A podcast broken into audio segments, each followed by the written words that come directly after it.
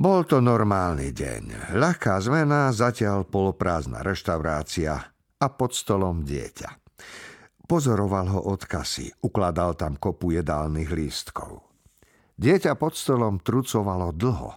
Sedelo tam už najmenej 10 minút, ticho schúlené do seba. Malé, ale obdivuhodne húžev na to naštvané. Pozeralo sa na svoje ruky a nereagovalo na nič. Za stolom nad dieťaťom sedeli dve ženy. Jedna mladšia, druhá staršia. Obe mali červené vlasy, svetlú pleť a výrazne narúžované pery. Veľké, pekne vykrojené pery. Boli neprehliadnutelné. Obe by sa dali zaradiť medzi veľmi atraktívne, keby tá mladšia nevyzerala, že je na pokraji nervového zrútenia, a tá staršia, keby nevyzerala, že je už taká, ako si staršia. Mladšia vyhľadala Laliho pohľadom a on sa teda pohol od kasy a zamieril k ním. Objednáme si, povedala mu. Už nebudeme ďalej čakať, kým niekto vylezie spod stola. Nech sa páči, prikývol Lali a priložil hrot pera k objednávkovému bločku, aby ju povzbudil. Žena sa zadívala do jedálneho lístka a vzdychla si. Nebude to jesť, povedala. Ako si ho vychovala, takého ho máš, povedala mladšej žene staršia. Nie útočne, len ako konštatovanie faktu. Ohromne konštruktívna poznámka, odpovedala mladšia. Ako keby som ho ja vychovávala, aby sa schovával pod stolom. Videla si mňa niekedy pod stolom, keď sa vytočím? Ale chce sa ti tam zaliesť, však, Anika.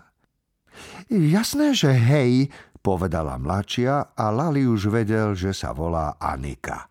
Ešte stále čakal s perom pripraveným zapísať objednávku. Anika k nemu zdvihla hlavu. Je vám to smiešné? Mne? Nie, povedal Lali. Akože čo, toto? Snažím sa nepočúvať.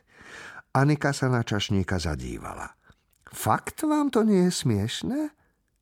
Lali nevedel, ako by to mal akože dokázať. Má takú tvár, odpovedala jej namiesto neho fajčiarka v absťáku. Vyzerá, ako by sa usmieval, aj keď sa neusmieva. Asi hej, pripustil Lali. To kvôli tým jamkám, doložila fajčiarka. Jamkám? Spýtal sa Lali. Jamkám v lícach, upresnila fajčiarka. To musí byť zvláštne takto vyzerať. Je to dar alebo prekliatie? Neviem presne, kam tým mierite, povedal Lali.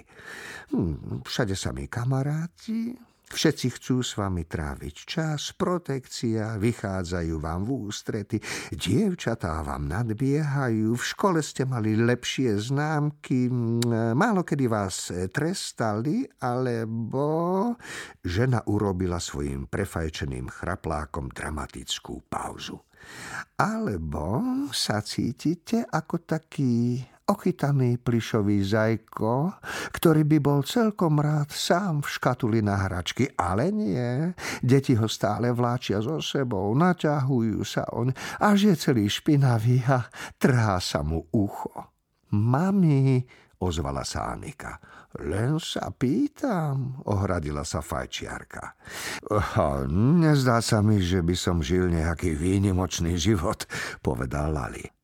Ale ľudia vám vychádzajú ústrety, nie?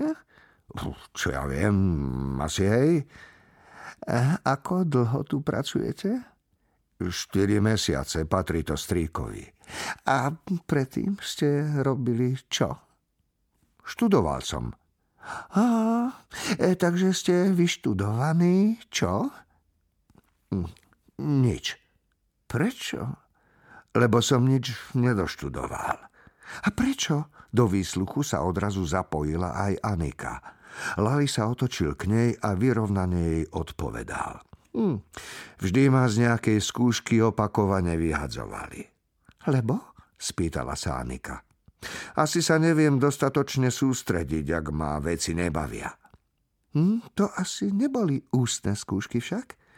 písomné boli, pripustil Lali. Jamky nepomohli, skonštatovala Anika. Tak vidíte. A čo ste to študovali? Spýtala sa ešte Anika.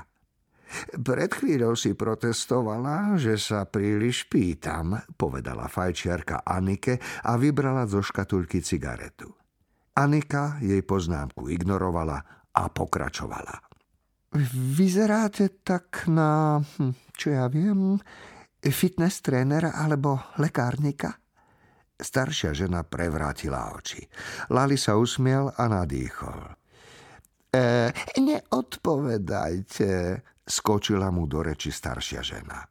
Príliš odpovedáte. Buďte vyhýbavejší. Rozumný človek nikdy neposkytuje viac informácií, než je nevyhnutné. Protivník ich obyčajne použije vo váš neprospech, viete? Lali na ňu pozrel. Viem, ale vy nie ste moji protivníci. Nie, prikývla Anika.